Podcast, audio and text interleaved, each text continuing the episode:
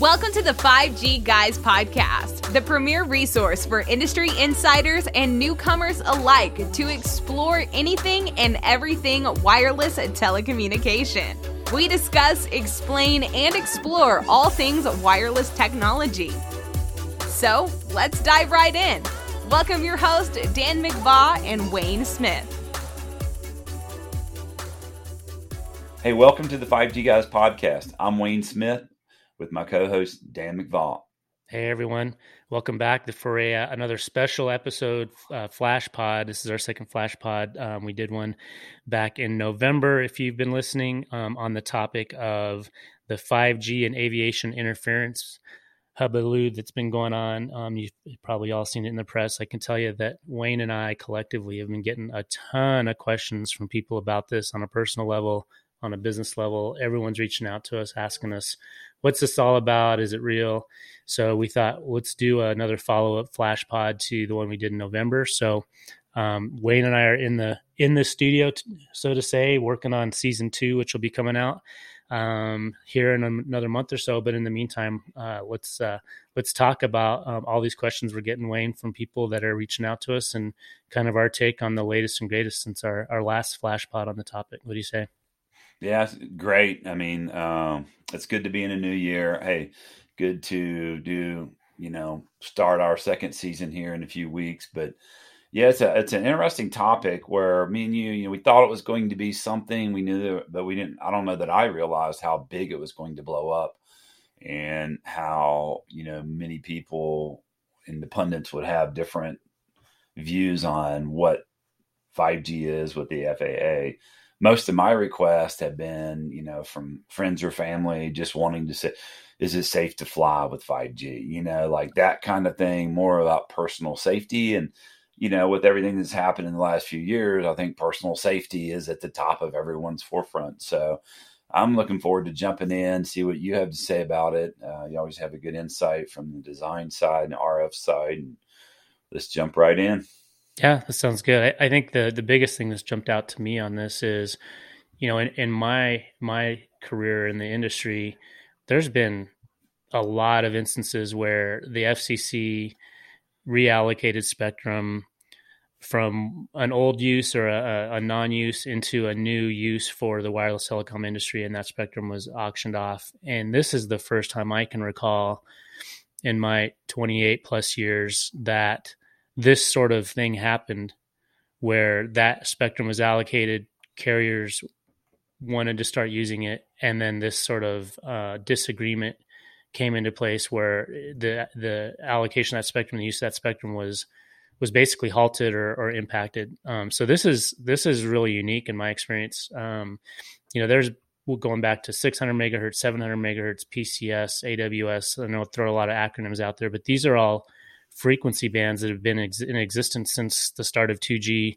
through 3G and 4G that you know every time that that reallocation happened the FCC the carriers the incumbents that were using that spectrum before sort of peacefully worked together to resolve any technical issues and and you know deployment went off without a hitch so this is pretty unique for me so it took me a little bit of time to start digging past what you see on the press and digging into what's really going on behind the scenes. So it's been interesting for sure. And I think there's still a lot more I need to, to learn about it. But uh, I tell you, in the last three to four weeks, um, I've learned a lot more about what's really going on behind the scenes, which is uh, pretty interesting, actually.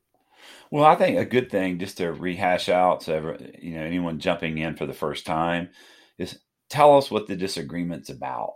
You know, sure. what, what, what, you know, where, where, where are they now coming together?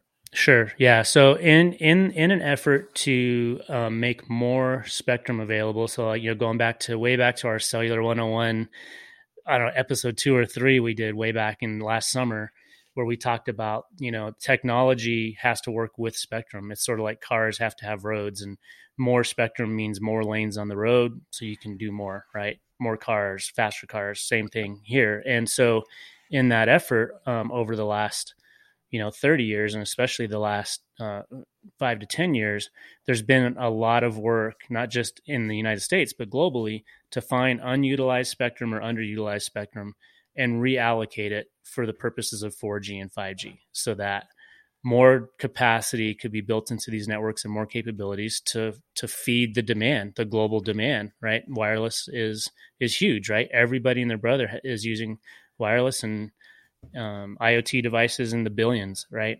So, um, a, as part of that process, what specifically one of the efforts that was done globally was to take this band of spectrum, um, which is just below um, four gigahertz, um, and is underutilized, and make it available for 5G. And this was done globally.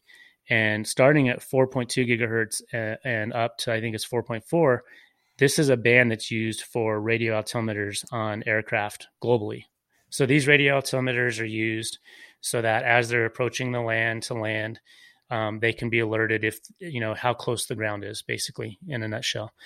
And this new band of spectrum that was allocated or for 5G right below it, um, there was concerns about you know would the two interfere with each other being right next to each other. So think of it about like like two FM radio stations. If your radio and the broadcast towers were not engineered correctly, you might actually hear two radio stations at the same time while you're driving down the road, right?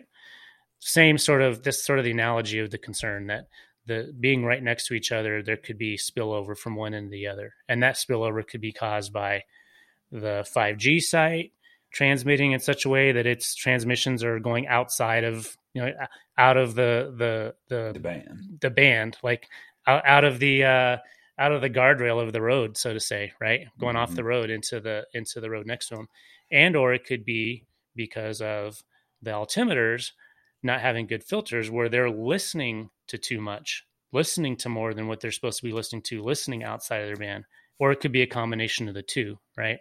So that's sort of technically the foundation for the concerns, and there was tons and tons of research and papers and studies and working groups that occurred starting clear back in 2012 all the way hey, hold, hold, that thought for a minute. Yeah, yeah. I want to I want to clarify one thing for most people out there. This is airplanes have more than one altimeter. So this is the backup to a redundancy in the airplane. And so I think it's important for people listening is the planes are so much safer than they ever were. We're not relying on one piece of gear to land the plane. Right. A lot of times this is an autopilot. So for listeners out there, your planes have multiple systems and redundancy in order to have a safe flying experience.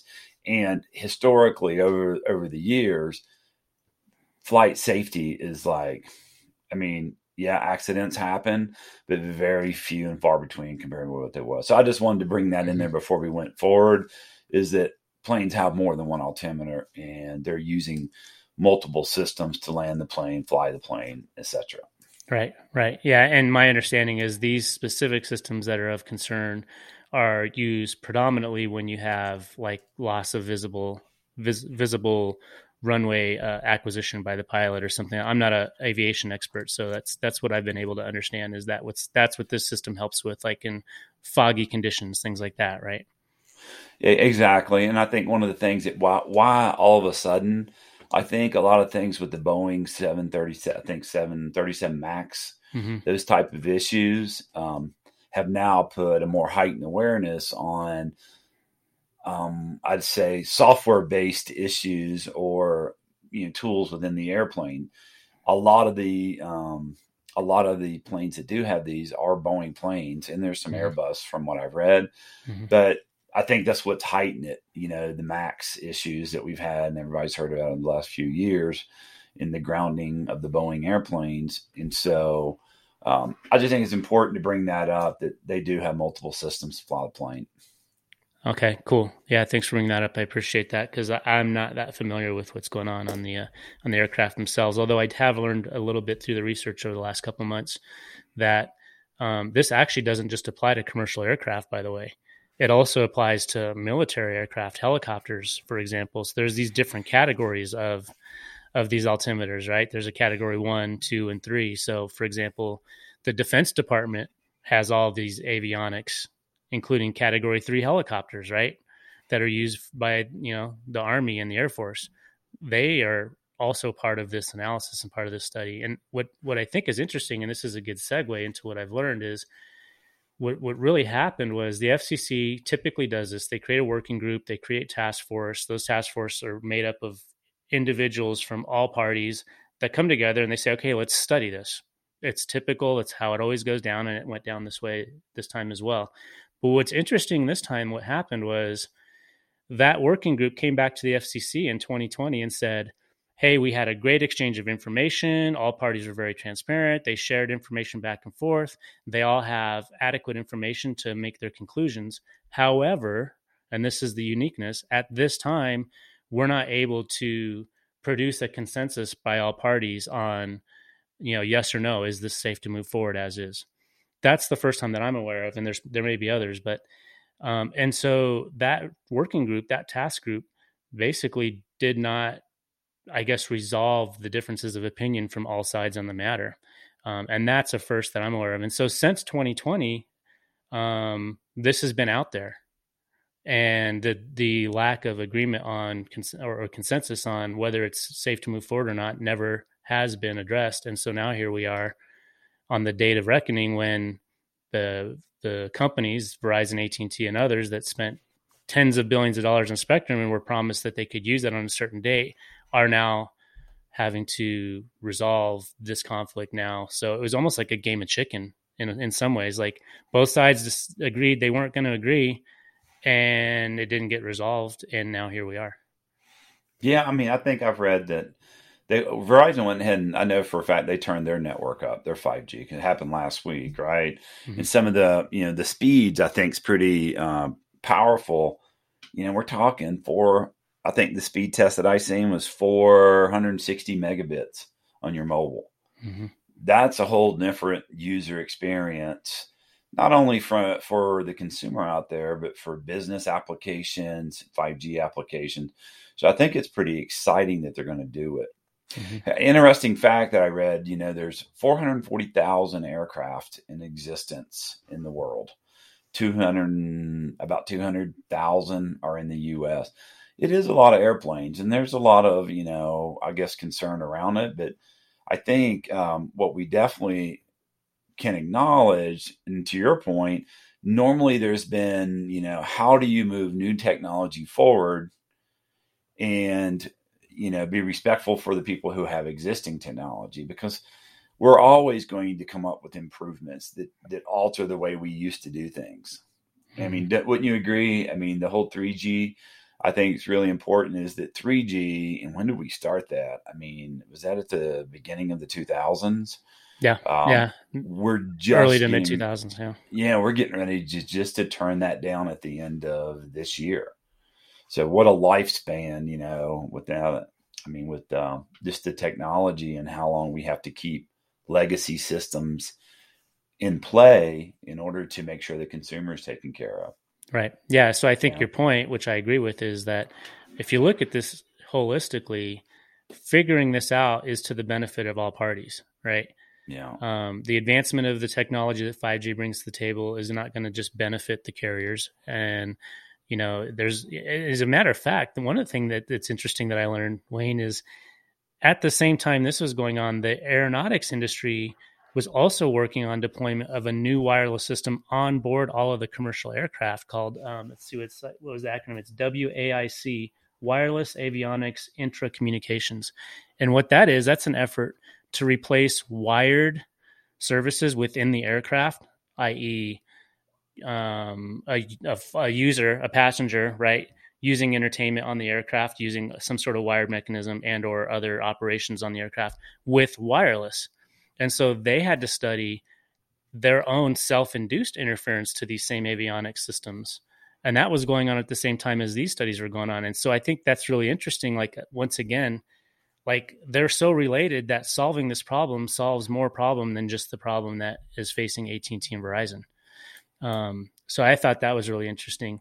The other thing that I found to be really interesting is the Defense Department. It's come out. Um, I just saw this morning, as a matter of fact, the Defense Department basically concluded after 2000, when there was an agreement to disagree or there was not a, a consensus, the Defense Department just said, you know what, we're just going to take all our systems and we're going to defensively work on them and engineer them to make sure that they reject any potential interference from AT&T and Verizon. And so for the last two years, the Defense Department's just been saying, "Hey, we'll we'll fix it on our own. We'll fix our systems to make sure they're more robust." which I thought was really interesting to learn. Um, so it'll be interesting to see how that plays out and if more information comes out about that in the weeks to come. But um, yeah, it's we're at an interesting point. And and by the way, Verizon did deploy their 5G network, but they did so with some guard band, right? So they're not utilizing the full amount of spectrum when they're close mm-hmm. to airports, and also with certain sites around certain airports not on air and or operating at, at less than full capacity or capability to create some physical guard around some of those airports as well. So they're they're basically working somewhat hampered with their full capabilities near airports right now. Yeah, I thought I seen the buffer was like two miles from. It's interesting in their rollout and Verizon specifically. They've announced they're going to do seventeen hundred cities. I mean, that is a vast amount of the whole country, and it's coming fast. Mm-hmm. So, I mean, you know, it's it's a interesting one, I think, for listeners out there. Um, with the heightened rhetoric that's in the world, you know, just in general, sometimes we get worked up about different topics. This is just like others. They'll work out, they'll come up with, you know, there's been 40 other countries have already deployed 5G. So we're not the first in this technology, and they've we've not had a single accident in those countries mm-hmm. related mm-hmm. to a 5G altimeter issue. Mm-hmm. So it tells you there's workarounds to be done. There's work to be done, you know, here in the here in the U.S. between the two to do groups. And I do, I think we'll get there sooner than later. Hopefully, reasonable minds will prevail, and uh, we'll come up with a solution that you know serves all parties. Yeah. Well, like for example, France, um, and I don't know the names of the agencies, but basically the regulating bodies in France took the lead and resolved the conflict and basically created parameters by which the carriers and the the airlines basically agreed on a set of deployment standards and so when the carriers deploy around airports they have some limits and they know what those limits are and they agreed to them so the regulating regulating agency in France for example basically drove a consensus out of the parties that were concerned. And so, you know, that's my takeaway where we sit right now is I think the onus sits on the FCC, the FAA, the Department of Transportation, those federal regulating agencies. They need to step up and they need to make this resolution happen. And I think ultimately, in my opinion, you know, I don't know. I've seen engineering studies from both sides, and I can't necessarily. They're probably both wrong, right? They probably both have some biases in them. That yeah. the real answer is somewhere in the middle, and that's not unusual. That's the regulating agency's job to do is to figure out where that middle ground is. And I really think it's it's incumbent on the FCC, the FAA, Department of Transportation, these other regulating regulating agencies to get this resolved and come up with a specific plan to get it resolved I haven't seen or heard a whole lot from them right now. No, and I'm looking FAA, forward to hearing from them. Yeah, the FAA made some statements I did see on their website this morning. Um, you know about what this was on Thursday from last week. Um, they've cleared about sixty percent, I think. So they're working to figure out, you know, what to do. I do think it's it, we should move the technology forward. That's my opinion. Um, mm-hmm. It's interesting. I know that you were telling me earlier that concessions were made when Spectrum was freed up for the past people who owned it. Mm-hmm. Definitely in this one, they didn't do that. No. Uh, yeah, yeah. For example, 600, 700 megahertz. Yeah. There was UHF TV stations using that. So the folks that bought that spectrum were responsible for paying for relocation of those TV channels to new to new frequencies and or giving those stations compensation to basically go off the air. Like nothing like that happened this time. Yeah. Well, I mean, I think it's a good topic. I'm glad we revisited. Um, I have my first flight next week uh, of 2022, hmm. and hopefully it's successful. You're right. I, I get on an airplane uh, feeling comfortable with, with it. I don't have any fears around it, you know, in the technology. And uh, I do look forward to 2022 and what it brings for all of us. Yeah, likewise. I, I, do feel confident this will get resolved. I think uh, calmer heads will prevail, and and we just need to look to our leaders to make that happen. So, all right. Well, great. Hopefully, this helps everybody. Um, keep reaching out. Love the feedback that gives us uh, gives us the feedback that uh, we know what you want to hear about. So uh, until uh, until then, either the next Flash Pod or launch of season two coming in a few weeks, we look forward to uh, to what what the year brings. Yep. Thanks, Dan. See ya. Thanks, everyone. Bye. Mm, bye.